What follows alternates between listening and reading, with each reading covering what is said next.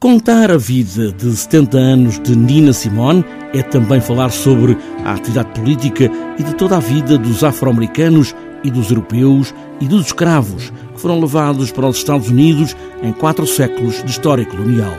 É uma vida inteira de uma mulher que foi cantora, pianista e ativista dos direitos dos africanos e dos nativos na América e no resto do mundo.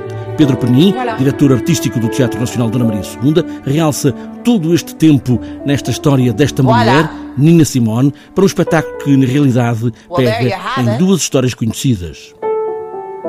Little Simone, that's me. Uma delas é a biografia da Nina Simone, pianista, cantora, ativista pelos direitos civis uh, dos negros Unidos da América e depois também, de facto, a história do colonialismo uh, nos Estados Unidos.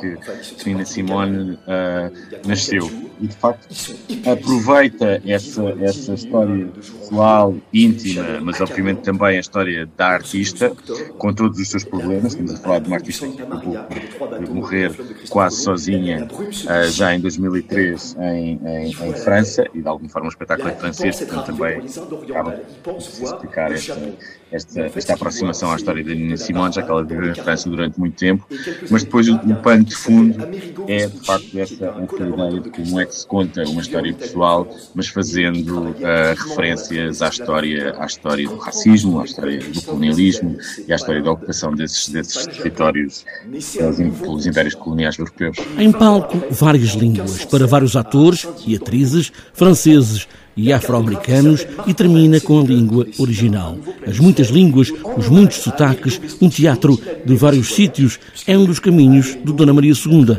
diz Pedro Penin. Sem dúvida, o, o Dona Maria tem, tem tido essa preocupação ter espetáculos de várias línguas, trazer a Lisboa espetáculos internacionais.